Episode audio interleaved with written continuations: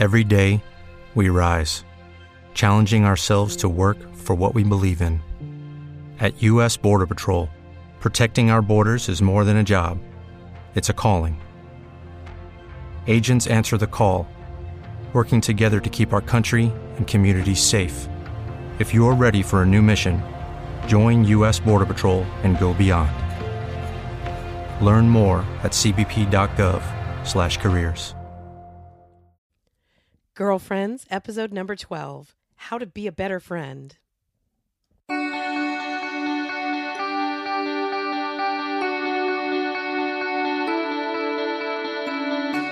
Hello, and welcome to Girlfriends. I'm Danielle Bean. I'm a wife and a mom, and I'm on a mission to help you know your worth as a woman so you can find peace, balance, and joy in family living. So, what are we waiting for? Let's get started.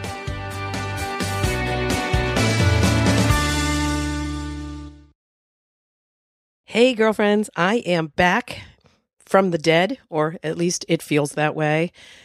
Last week, thanks for putting up with me. I was feeling so sick. And even the previous week, I was not 100% because this flu thing really kicked my butt. But I am feeling so much better. My voice is still not 100%, but that's something I'm just accepting about my life right now. That uh, my voice is going to be a little rough around the edges for a while yet. That's what a horrible hacking cough will do to you for days and days and days. But I'm so happy to be back here, back feeling well, back to my family routine for the most part. Um, you know, my family was great in helping out while I was sick, but there's so much that just kind of went undone in the house. And so I'm really working on catching up on those things, working on catching up on sleep.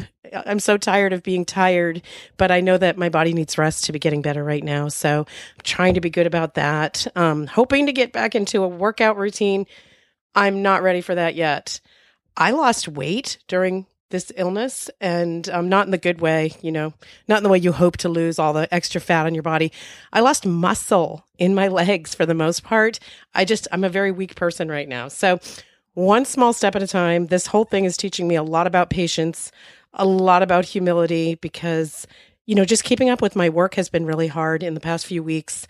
A lot of my work requires me to talk. I need to talk. I, I do radio interviews. I talk on the phone a lot for my regular everyday work. I have Skype meetings.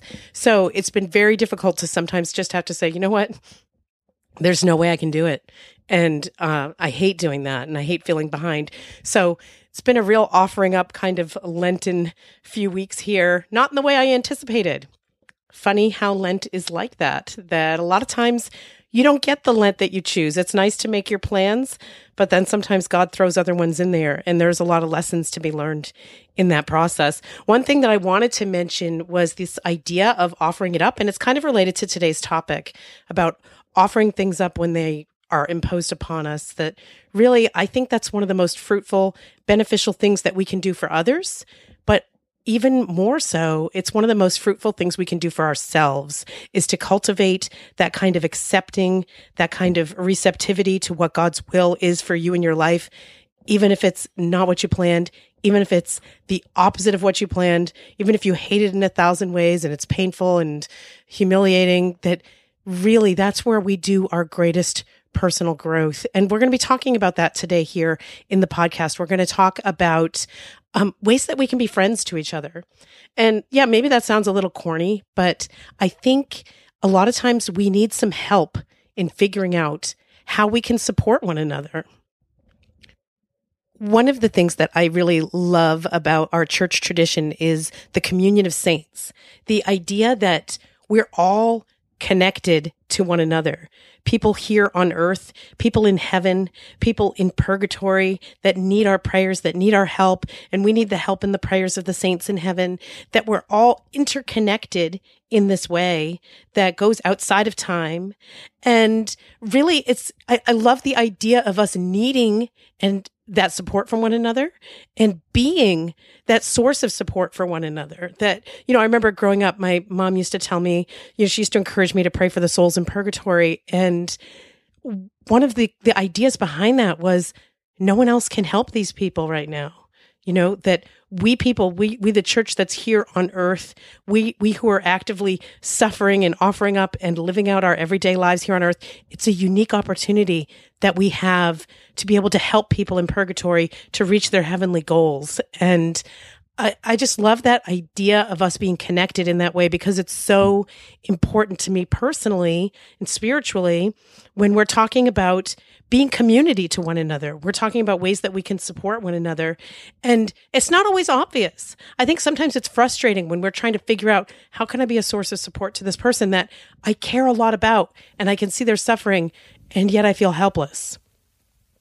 One of the ways that this came up on a recent podcast was when um, the woman whom I referred to as Anne wrote in. She was a young widow and she was really looking for resources, looking for support, and not finding them not finding them in her community and not even finding what she wanted online as far as support for, for women who are young widows who, whose marriages hadn't ended in other ways, but they were still young, still raising children, and they had lost their spouse. And um, I shared on a recent podcast about how receiving that letter, I really was just deeply touched by the, this woman's sharing, openly sharing of the way in which she was suffering, which was a real kind of loneliness. And at the same time, feeling frustrated myself because I didn't know how to fix it. I, I like it when people reach out to me for help or advice and I'm like able to, you know, point to resources. I'm able to tell them something that, you know, similar that I experienced and what worked for me. I, I love being able to help people in that way, but I felt completely helpless to answer this woman's question and her, her request for help. And, um, so Sarah Reinhard sent in some voice feedback specifically about that topic she's had some experience that was very similar to that in um, experiencing someone suffering in her own life that she was very close to. And she wanted to share her own personal response to that. So let's take a listen to what Sarah had to say. Hi, Danielle. This is Sarah Reinhard, and I wanted to just call in with some voice feedback about your last show where you had the young widow who wrote in and you were looking for advice. And I wanted to just call in because I've been in that place of watching someone you love or know suffer greatly with a loss that you have no idea about yourself. Uh, my sister in law, five years ago, lost her husband. She was 35 and he was 38, and he just died unexpectedly with a massive heart attack. They had two young children at the time, and now those two young children are older, obviously. But it was very difficult to watch that in the family. And I think that the thing I found most helpful because it was painful. We all, I, am going to start crying probably leaving this feedback, but it's very hard to watch someone you love suffer. It's very hard to watch anybody else suffer if you have a love for humanity. And yet, not knowing what to do is a huge hurdle. And I think the biggest thing that I've seen with my sister in law and with other women I've known who've had these huge losses, whether it's loss of a spouse or loss of a child or loss of a loved one, is to be there with them and to support them in their pain and to understand that it's not going to go away and they're not going to get over it. They're going to have to journey through it, and you can journey with them and help them carry that cross that they have, even if it's just to take a little splinter of it, even if it's just to let them cry on your shoulder or just to acknowledge that they're crying and they don't want to cry in front of you, that they want to appear strong. Um, there have been times that I've shown up in my sister in law's house and I'm not a cook, and I've just taken dinner over to her and said, Here's dinner. Love you. Or just sent her a little text just saying, Love you, praying for you today. And just that acknowledgement that that person needs it in the everyday, past that moment, the initial moment of shock. Like that's the kind of situation that keeps on going and is painful. And I think it, it's part of our, our duty, not duty, but the, the call of compassion, of mercy, is to walk with them and to feel that, that heart wrenching pain that they're going through. And maybe it's part of being a woman and hurting for other people. But I think that offering these little areas of support, being a friend to them, letting them have a bad day uh, on your watch, and just kind of acknowledging, like, I get that you're having a bad day, and here is, you know, a chocolate bar that won't make anything better, but I'll eat it with you or I'll give it to you, I'll make you some coffee, whatever it is. Just I think these small acts of kindness really are huge and go a long way and show our love in many ways. So that would be my advice. I wish I had I, there there are books out there, but I think to be honest, the books and advice things go only so far, and really, it's those acts from the people who are kind of right in your in your life, offering little little things to do and I don't know, and praying, praying for those people when you see them because you might not be in a position to do more than that. But those prayers really do lift up and support that person and give them graces. So uh, thanks for all you do, Danielle, and please pass along to Anne that uh, she will be in my prayers as well. So God bless you all. Bye. So, I want to thank Sarah for sharing that. It's really helpful to hear from somebody who's experienced something so intense um, in their own lives, in their own family, with someone that they care about deeply. Because I think we all experience that. It, it may not be as dramatic as what happened in Sarah's life and her family, but we all experience that kind of frustration of feeling like we can't help somebody, we can't fix it. And honestly, I think it's really important to remember what Sarah's saying there that, yeah, you can't fix it that's not the point. That's not what you're called to do. You're not being called to fix it because I think sometimes it it feels that way to us. Our pride gets kind of caught up in it that we want to feel like we can control things, especially when we care a lot about somebody and we don't want to watch them suffer. Because Sarah's so right that it, you know, if you care a lot about someone, it's horrible to watch them suffer. But even if it's a stranger, it's hard to watch other human beings suffer because it lays bare for us that kind of helplessness that we all have, that kind of we want to pretend that we we can control our lives and our circumstances. And when everything's going along smoothly it's easy to pretend that. But when things don't that really jars us and it's really unsettling and to want to help but not be able to fix it i think it's important to remember what sarah said i loved what what she said about taking on a splinter of their cross that you're not going to be able to take that cross from them. And this is something I experience as a parent too. And anybody who's a parent, I'm sure has experienced this. That It's so hard to watch your children have to learn life lessons in a hard way. And yet sometimes that's exactly what they need to do. You can give them all the lectures you want about, you know, the important things in life and what their values and priorities need to be and how not to mess up. But ultimately, a lot of those most important lessons and I know this from my own experience growing up, you need to learn by doing it, by messing it up, by getting hurt in the process. So it's not the idea that you can take that burden away from other people as much as we would like to sometimes. But what's what Sarah's sharing is just very beautiful and very simple. That idea of taking a splinter of their cross and what that looks like is going to vary depending on your relationship. It's going to vary depending on what the person needs, what what their particular preferences are. I think one of the most hurtful things that we can do when someone else is suffering is to ignore it. And sometimes we don't do that because we're being mean or we're being malicious. We do it out of a sense of our own discomfort that I can't acknowledge this gaping wound this person has that I know they do. I can't acknowledge it because it's so painful for me and I'm uncomfortable and I don't know what to say. And yet it's even more painful, I think, if we just ignore it.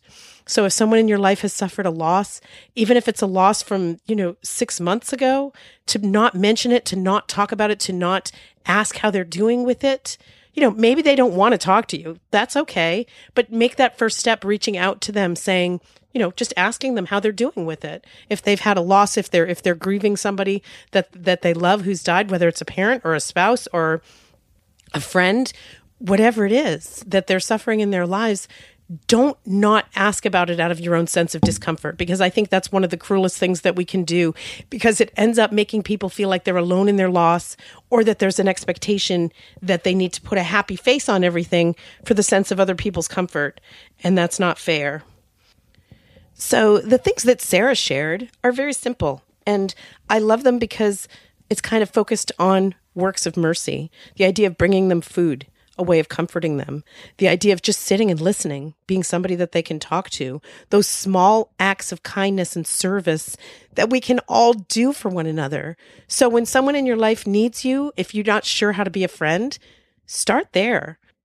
Start with those very basic human needs that we all have for food, for comfort, for sympathy, for a listening ear that we're all made to connect with one another and build relationships with one another.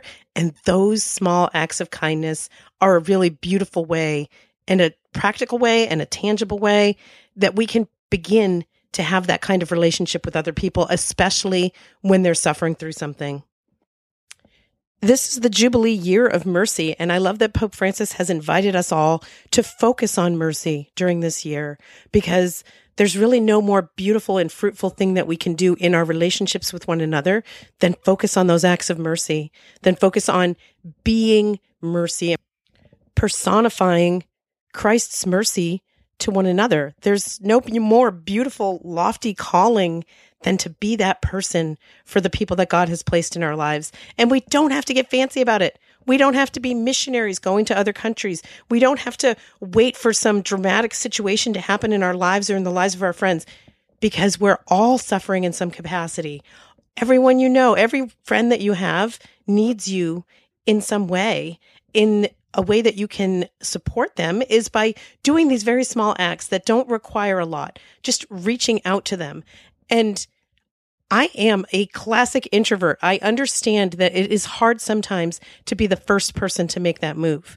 Early in a relationship, if you're beginning a friendship with somebody or just getting to know somebody, being the first person to invite someone over or being the first person to ask for someone's number so you could text them or suggesting getting together for a play date or meeting for coffee being that first person is so hard. And yet I think it's important to remember the times in your life when someone else has reached out to you in that way and how grateful you were for that connection. So if you focus on that, being that source of connection, that positive source of friendship to another person is a beautiful gift that you can give to another person. And that doesn't mean they're always going to respond the way that you hope they will. Maybe they won't. Maybe they're not looking for that kind of friendship with you or whatever it is. But that's part of it is that being vulnerable, reaching out to one another, reaching out to people. That's how you begin to make those meaningful connections in whatever way that God has planned for you to do that. We women have a real need for one another, a, a need for connection with one another that can only be satisfied by connecting with other women. That God has placed this need in our hearts to have people who encourage us and love us and support us and understand us and listen to us. And that is great if you have that in your marriage. But I think for the most part, there are parts of that kind of compassion and connection that can only be met by other women because we're different. Men and women are different. It's wonderful if you can call your husband your best friend, if you can call your boyfriend your best friend, or um, your brother or your dad, and all these connections we have with men in our lives are important and valuable. But the relationship that you have with other women in your life, whether it's with your mom, your sisters, with girlfriends, is invaluable and it's unique. And we have a unique need for that kind of connection with other people. So an easy way to begin to make it, if you don't have that in your life right now, is to be the person who reaches out. I had an opportunity recently to talk with Michelle Faehnle, who is a co-author of the book Divine Mercy for Moms, and it's very much related to the kinds of topics that we've been talking about here today, making those small acts of kindness, looking for ways even if you're a busy mom, even if you're a working woman, even if you feel like you're maxed out every day of the week, looking for those opportunities to practice mercy in our everyday lives. The book is really very practical. I really recommend it. But I also want you to hear the conversation that Michelle and I had because she was a lot of fun to talk to, and I'm sure you're going to enjoy it. Hey, girlfriends, who are we talking to this week? It's time for an interview.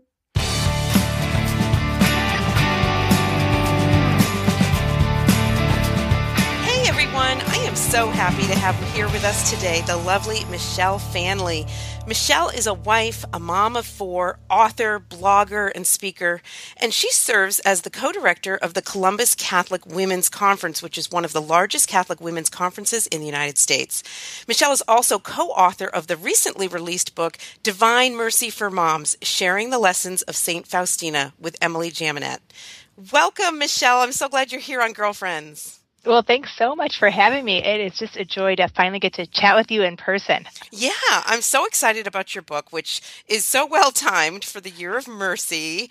Um, I, and, and I love that you co-wrote it with your friend because I co-wrote a book with Elizabeth Foss, and that's a book that's dear to my heart because you know they they say it's like giving birth to a baby when you have a book, and to do that with a friend is a unique experience. So, how was that for you?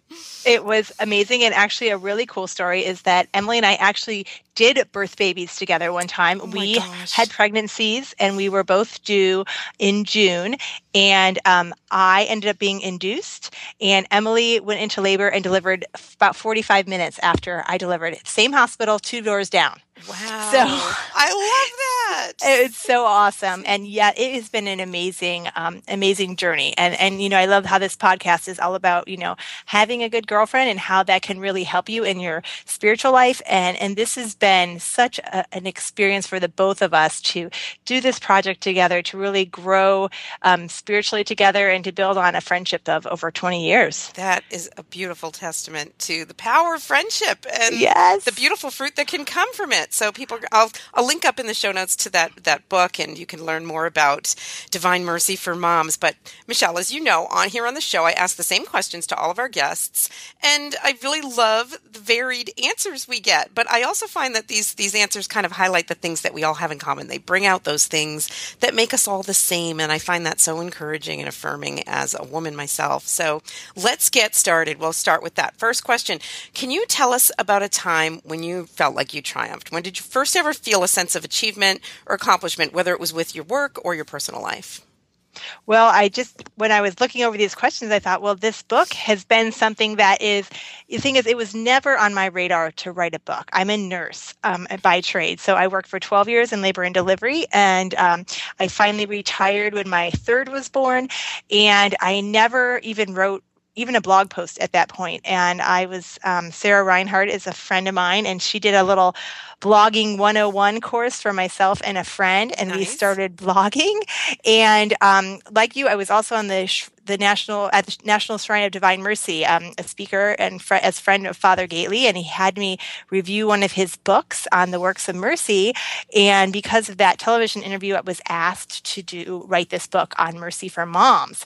And so I, but my response was, I can't write a book, right? I, I mean, sometimes I struggled writing a 300 word blog post. Like, how was I going to write a whole book? But with the encouragement of my editor, I started um, doing some research.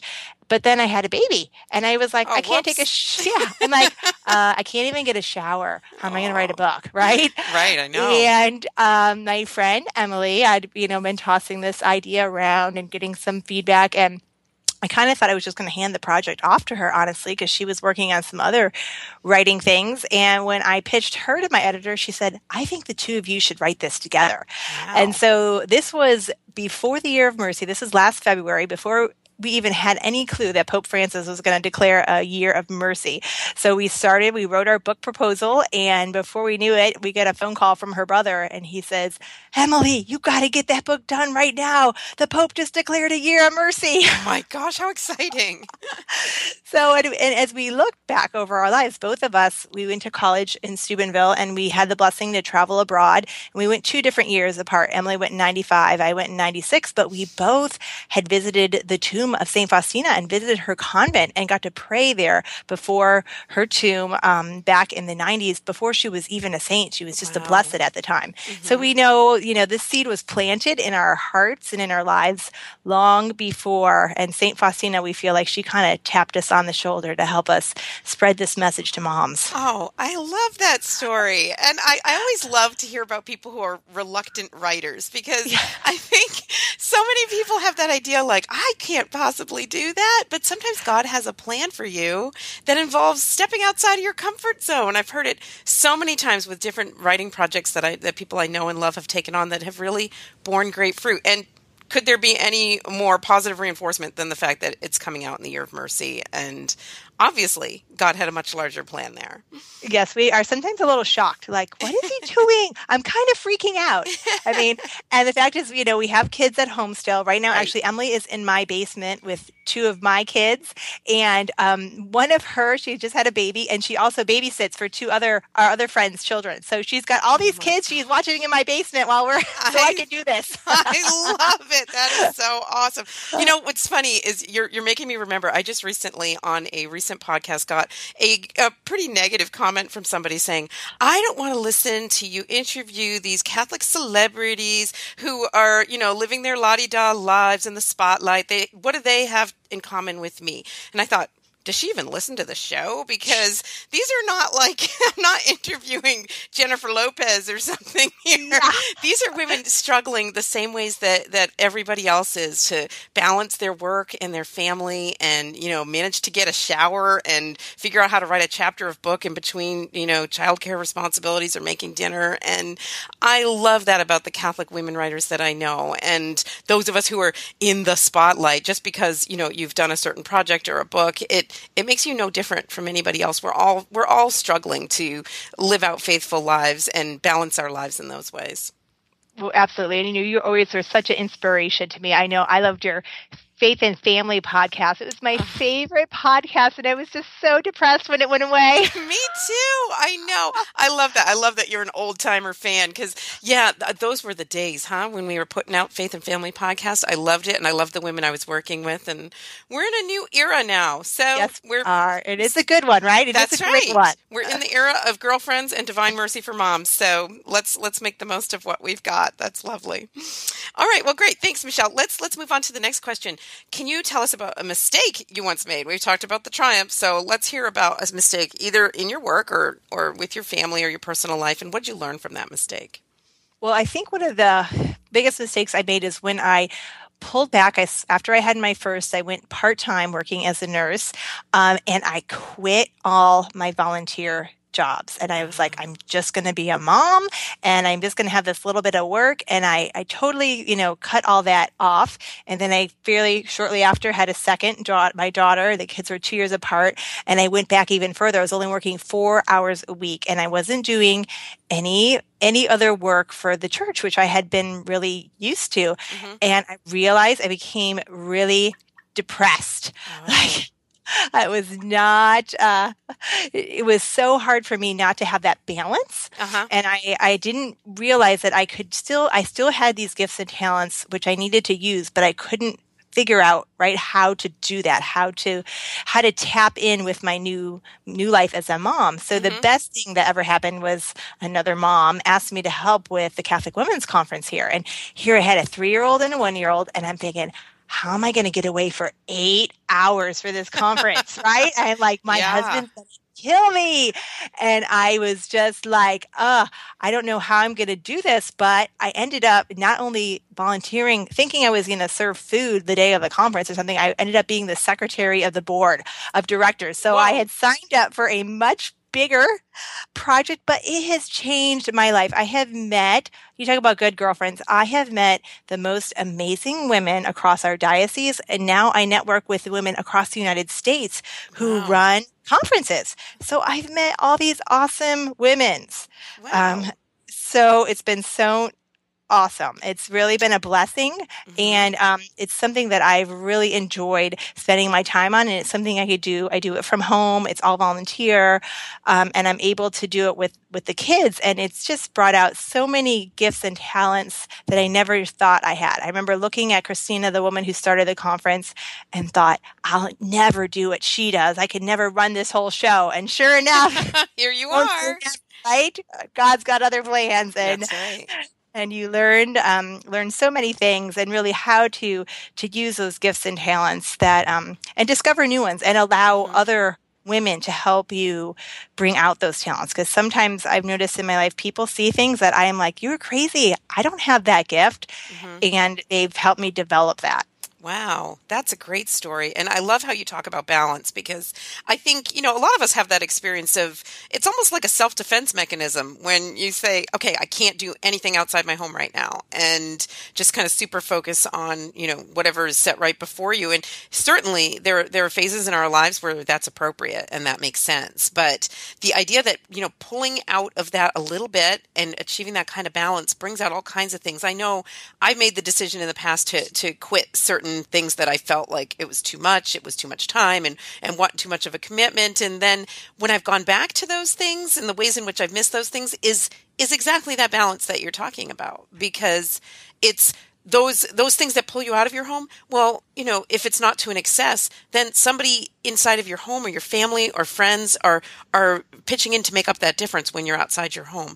And i find that that's a, a lovely way to kind of balance our lives as a family and kind of balance ourselves as women that we're we're using all of our gifts and expressing them in different ways and in different capacities in a way that god really means for us to Yes, absolutely. And it is you feel so much fuller when you're you're using your gifts and talents and you can feel stifled mm-hmm. in your mm-hmm. home and then you become resentful, right, of right. your your duties at home and that's not a good place to be in either. No, and that's right. And it's important to keep in mind that people have different temperaments. You know, there are some like I remember when I very first was an at-home mom, I if I spent a day out with the kids like doing library, craft club, whatever it was, I needed like two full days at home to recover because it was just like exhausting for me. But at the same time, I did have friends and sisters who just thrived on being out, you know, multiple days a week and that didn't deplete them in the way that it did me. So I think really it's, it's, it's good to talk about balance, but it's also important to keep in mind that balance is going to look different for every woman.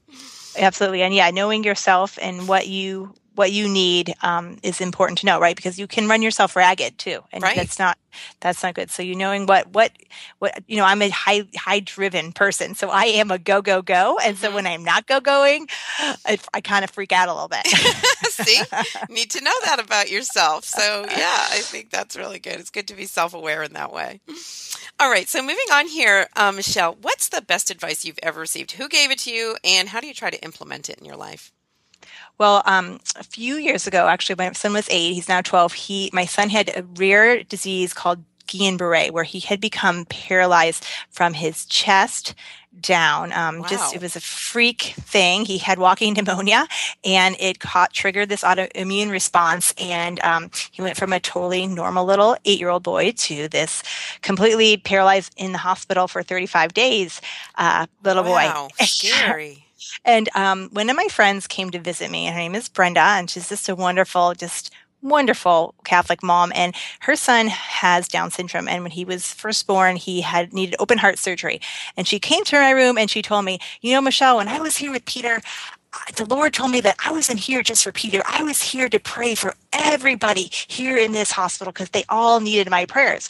And I at first was like, You're crazy. Like, I am taking care of my son. I had a six month old at the time. So I've got living at the hospital with a six month old. My husband was doing the night shift and I was there every day. And I was like, I can't think of anybody else but myself. Mm-hmm. But as he started to get a little bit better, I realized I was able to reach out to some of these other parents. And really, I had a lot of downtime when he was doing rehab and other things mm-hmm. that I had quiet time, the baby would be nursing, and I could pray for oh sorry. That's all right. Uh, i could pray for all um, these other parents that were in the hospital and all these other children. Mm-hmm. so it was um, that piece and then it was funny that yesterday I, I, you know the thing is i grew up in a family of eight and i never um, we never went to children's hospital one time they, wow. but i seem to be there a lot um, and so i was there yesterday my daughter was getting tubes in her ears and because she has a rare genetic disorder where she can't um, metabolize the second part of a fatty acid chain mm-hmm. so she had to um, go in early and get an iv even though normally for tubes it's a simple procedure you don't even right. need an iv she had to be admitted two and a half hours early and have this IV, and it was a big to do. And I had to go downtown to the hospital instead of an outpatient center. And I was a little bit irritated, like, why does everything have to be so complicated? But as I sat in the waiting room, I remembered those words from my friend and how I could I was literally sitting in front of this huge screen that had all the children's names in it that were in surgery. So they have their first name and a few of their last initials. Mm-hmm. So I could sit and pray for each of those children who were in surgery at that time. And I was like, okay, so this isn't all about me, God, right? Like I'm mm-hmm. here to pray for these other pe- children and other families. And you know, when you're down at children's, and you know, if you've been there, you realize how lucky you are. Like these are minor, you know, inconveniences. You know, there was this poor woman behind me. I just heard her after the surgeon came out, and I know he just gave her terrible news, and she was just, you know, sobbing. You know, oh, so I knew so many people there have so, so much suffering, and it was a reminder of always to be involved in that community of prayer and um, to always think of others you know even when you think your situation is is tough is to use that time to offer it up for the lord mm-hmm. and to, to pray for other people yeah, that's great advice. And I've had similar experiences at children's hospitals and in my experience as a mom. And I, I found that that is always true because especially during those, those crises in our lives, and usually if you're at children's hospital, you've got something serious going on, um, that it's the, the temptation is to be focused on yourself, to be interior and to be like, oh my gosh, why is this happening to me or to my family? And yet there is that beautiful opportunity there if you open your eyes to it to be focused on others um, some of whom are going through much more tragic things than than we are so beautiful advice from your friend and i'm glad it stuck with you all this time later you're yes, still and we'll say for her pray for her little sweet son peter because he has leukemia now and oh. i know she's been down at children's a lot and praying for all those kids oh my gosh well then we need to return some of that and let's pray for peter and for his family thank you for letting us know that all right. Well, I think we're out of time for our regular questions, Michelle. We're just going to have to fly right into your lightning round. Okay. uh, you're not nervous, are you? I always want my guests to be nervous and they laugh at me. oh, I a little bit. I'm like, okay, okay. what is she going to ask? Because these are kind of hard questions to think about. I know, I know. Well, lightning round is is easy. Don't worry. You'll you'll do just fine. Uh, nobody's died yet, so.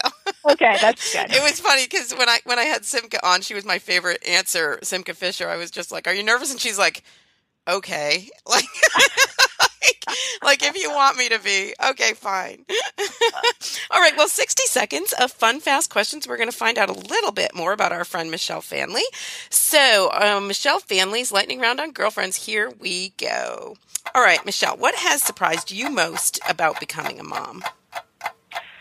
Oh gosh, you know, I as I mentioned, I'm the oldest of eight, so I thought I knew everything, right? Yeah, like, no, I totally did.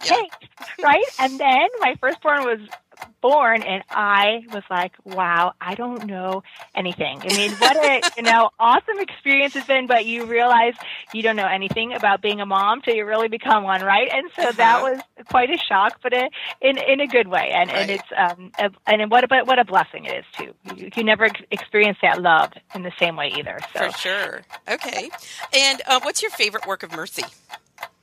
Oh, well, I would say feed the hungry. And, you know, part of our writing of our book was focusing on the work of mercy. So we love doing the mercy jar, which is a Father Gaitley idea. Mm-hmm. Um, and we um, save up really year round and we give the money now to Mary's Meals, which feeds um, 1.1 million children um, a day a hot meal in conjunction with education in Whoa. third world countries.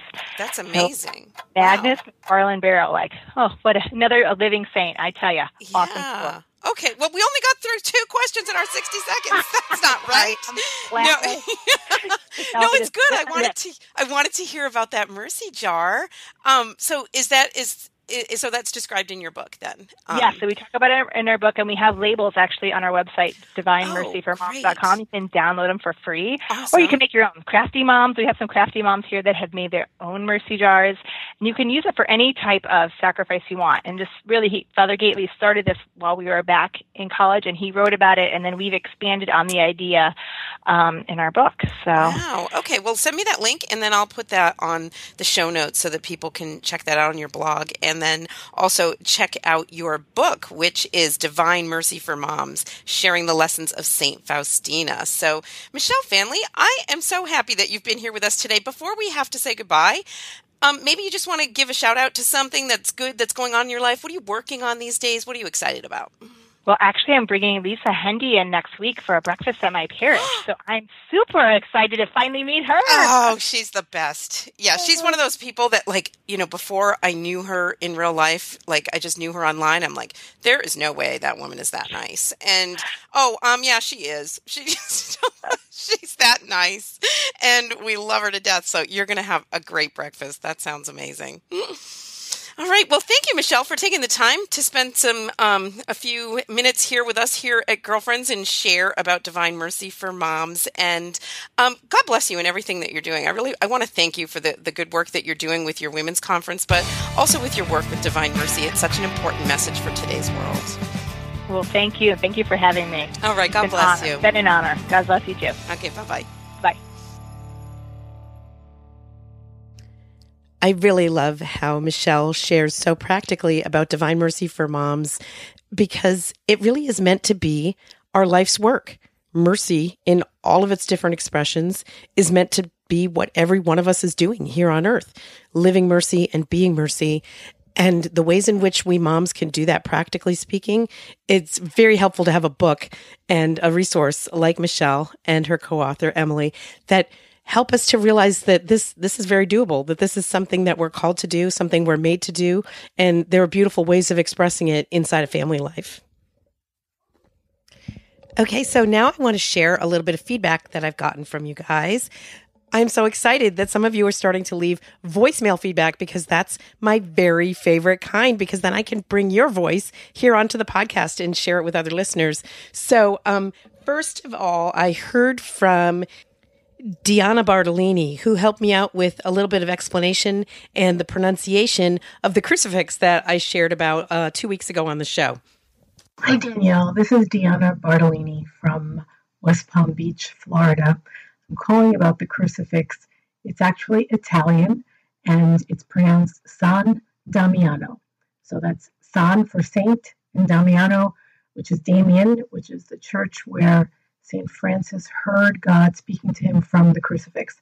And I left a couple of links on the podcast um, with more information about the crucifix itself. All right. Great podcast. Thanks very much for doing this. I like it a lot. And uh, have the rest of have a happy rest of Lent. Bye bye. So thank you, Diana, for sharing that San Damiano. I should have known it would be Italian, duh. And I did know that story about St. Francis. So um, beautiful story. And thank you for sharing the links. I'll be putting those in today's show notes on daniellebean.com for anybody who's interested in getting some more information about that. I also got some wonderful feedback from Teresa, who asked that I not share it on the show, but it was a wonderful voicemail. Again, I want to thank you, Teresa, for taking the time to give me that helpful feedback. It really encourages me and also helps me to make the show better when I hear things that might need improvement, um, things that you enjoy, things that you could do without, that kind of thing. It's really helpful. So anybody who's got feedback like that to share, you can leave a voicemail. You can send me an email, Danielle at daniellebean.com. I would love to have that feedback from you.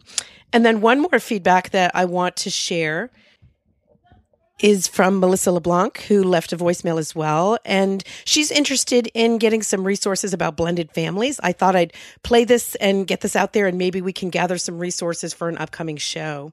Hi, Danielle. My name is Melissa LeBlanc. I'm from Vermont. And I uh, would like to request um, if you could provide or help with resources for blended families. I am a mother of seven. I have five biological children and two sons from my husband's previous marriage. Um, and I struggle a lot with the relationship with my stepsons. It's just a different relationship. And I hate saying stepsons, but I just to identify them for now. Um, I uh, it's just a different relationship, a different there's there's a different kind of bond there. You know, you bond with your children when you're, of course, carrying them through pregnancy and then through their, you know, when they're newborns and infants. It's just a different bond um, that develops. And I really strongly, I do love my stepsons, but I, I wish I could love them more and treat them more like my own. Um, and so I'm looking for any websites or books or people that you might be able to help connect me with. Um, that can help me in this. And I'm sure there's other families out there that are looking for the same thing. So I thank you, Danielle. I thank God for you and your work. And you've really helped me in many ways. Um, and I appreciate you. So thank you and God bless. Thank you, Melissa, for taking the time to share your thoughts there. And um, make that request for a future topic, I think it's a really important one because there are all kinds of blended families, even inside of the Catholic Church. And it's important that we acknowledge the unique struggles that people have when families come together in that way, the different kinds of relationships that parents and children and spouses have inside of those kind of family dynamics. So I think it's a really important topic. I don't have firsthand experience living in a blended family, but I understand the importance of it enough that I would like to take it up on a future show. So if people have some feedback related to that, maybe you want to leave a voicemail, maybe you have some resources, you can send me some links. You can send those to me at Danielle at daniellebean.com. I'd love to have those as I'm putting it together. Maybe there's books that you could recommend. Maybe there's someone that you could really recommend that I would interview on that topic. So, you know, whatever you've got, hit me with it. And I hope to put together something useful for a future show. And while we're on the topic of feedback, there are a couple of things specifically I want to ask for your feedback for. Um, some things that I'm considering doing related to the show, associated with the show in some way. I'm looking for questions. If you can send me a question. Now that's totally open ended, of course, but that's on purpose. I want you to feel like you could ask me a question about anything. Um, and, you know, I'm looking for topics that maybe I could cover inside of 10 minutes. If you could maybe send a voicemail or send an email with whatever question you might have. It might be about publishing. People ask me all the time about getting started as a writer. I'd be happy to take on that topic for this little project that I'm working on. Um, maybe things related to family life, related to marriage, related to friendship, related to um, anything that I do. I mean, I, I share pretty openly about all the things that I'm involved in. If you have a particular question about any of that, um, if you have a question about relationships, just hit me with the question and um, put question or girlfriend's question or something in the email subject or if you're sending it on facebook just kind of highlight it in that way for me. Um, i'd love to get questions from you for this project that i'm working on and i think you're going to enjoy it and appreciate it hopefully coming up in the next month or so here. So send me your questions. Also while we're talking about feedback i want to give a shout out to not the shout out, but a shout out to um, a some women who took the time to leave me reviews at iTunes this past couple of weeks. Um, I want to thank, first of all, Tracy, who calls me her new BFF, and that's flattering. I know Tracy a little bit from interactions on Twitter. She's great. And so thank you, Tracy, for leaving that positive review at iTunes. It's really helpful, so encouraging. I really appreciate that feedback that you gave me. And then Becky, who says, I love it, and she especially enjoys the interview portion. So thank you, Becky, for taking the time to leave me a review at iTunes. And then finally, Maria Murph, who um, calls it encouraging and supportive. And she feels like she can relate and she really appreciates the non judgmental tone here at Girlfriends, which I'm so happy to hear you say that. It's one of my biggest pet peeves is inside of media that's aimed by women for women that's talking to women. My biggest pet peeve is when there's that tone of judgment there. And that doesn't mean that we don't have values and we don't have priorities but i really i really want this podcast and everything that i share to feel open to people. People are looking for the truth and people are in all different stages of their life journey of their faith journey of their family journey. And i just it's really important to me that nobody ever come here hear something i'm saying or sharing and feel judged by it. So i do appreciate that feedback uh, maria and it's a good reminder to me to remember to keep that open tone because it's something that I really value as well. So, thank you, ladies, for those iTunes reviews. It really means a lot. It's very supportive and helpful to me in getting the word out about the podcast because the more people that rate and review and subscribe to Girlfriends on iTunes, the more people iTunes promotes the podcast to. So, it's very helpful. So, if you are so inclined to take a few minutes, please do that. Please leave me that feedback at iTunes. I would be so grateful for you taking that time. Listen up, girlfriends. It's time for the weekly challenge. We got this. Well, we've been talking about friendship in this episode of Girlfriends. We've been talking about ways in which we can support and encourage one another, especially going through hard times, ways that we can begin new friendships, the ways that we can support old friendships and um, come together woman to woman in a way that's really very mutually supportive and encouraging. So, this week's challenge, I want to encourage you to give some thought to the relationships you have in your life with other women, Uh, whether it's a close friendship or a new friendship, and challenge yourself to look at that opportunity that you have in that relationship to be more giving of yourself.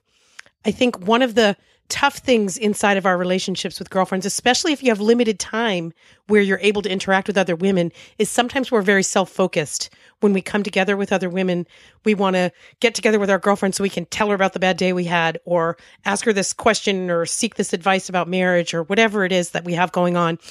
We can be very self focused in our relationships, and that's destructive, I think, to relationships, especially the kind that you're hoping to build up in friendships with other women. So challenge yourself to look at a friendship, a relationship that you have with another woman in your life and look at it through that lens of self giving and challenge yourself to be more self giving in your next interaction with that person, whether it's a phone call or you're getting together in person or you're hanging out while your kids play or whatever it is. Challenge yourself to be open to what that other person wants to share with you during that conversation. Be very receptive to what the other person wants to talk about, in what ways you can serve them, what what needs they have that you can help to fill for them. And that doesn't mean that, you know, that it's bad to ever receive things in friendship. But I think it's important to challenge ourselves because we're very naturally self focused. Human beings are very naturally selfish, self seeking creatures. So to challenge ourselves in that way inside of a relationship is going to be a force for the good. So challenge yourself in that way. Then let me know how it goes for you. Give me some feedback at Danielle at daniellebean.com. Let me know how this week's challenge goes for you, and maybe you'll earn a shout out. So, yes, it is time for our girlfriend shout out. And this week's shout out goes to Christine Vecco, who emailed me um, about a week and a half ago. She wrote in saying, I love that you shared about potty training in your conversation with one of your guests recently because it is so hard. All caps there. We know she's feeling it.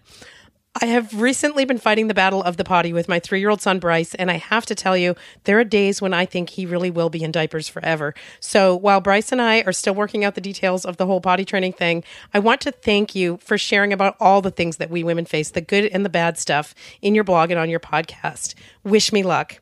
Well, Christine, more than luck, because you're in there in the trenches fighting the good fight, the battle. I want to reassure you, first of all, that Bryce will not be wearing diapers at his college graduation. He will not be wearing a diaper on the day that he gets married and walks down the aisle with the love of his life. I promise you. It's not going to happen. Bryce will get there and so will you. But in the meantime, here's a shout out for you being faithful even through the hard stuff. Way to go. You are my hero. This shout out's for you, girlfriend. And now maybe you need a shout out. Maybe there's something going on in your life that's an extra challenging situation. Maybe there's something positive that recently happened for you. You've recently accomplished something you never thought you would, or that you've really struggled to accomplish. Let me know that so that we can share it here, so that we can give you that encouragement and that positive feedback, that affirmation that we all need, but also so that we can share the details of your own struggles, your own challenges and triumphs in your life in a way that's going to be inspiring and encouraging to other people. So send me your information at danielle at daniellebean.com, or if you want to give a shout out to a girlfriend of yours or your mom or your sister or somebody somebody that you really think needs that extra support, that extra encouragement, that extra recognition for doing hard things and working hard through tough times, give me that feedback. I'd love to be able to share about it in a future show. So that's all I have for this week. Give me your feedback. Give me your questions like I asked for. Give me your updates on how the challenges are going for you. Give me your feedback on the guests that we have. Whatever it is that's on your heart and your mind, I want to know about it so that we can share more about it here at Girlfriends. Email me at danielle at daniellebean.com. Contact me on Facebook, facebook.com slash daniellebean, or go to daniellebean.com and click on the leave voice feedback in the right sidebar there. Super easy to do. You heard some other women who did it today. So I'd love it if you could share that way and I can add your voice to a future episode of Girlfriends. And I want to thank you, as always, for taking the time to spend with me here at Girlfriends. I really appreciate and value and cherish the fact that you entrust me with this little bit of your time each week. It means the world to me. So, thank you for being here. Thank you, everybody, for your feedback. Thank you for all the ways that you support the Girlfriends podcast. It means so much to me. And until next time, enjoy your day and God bless your week.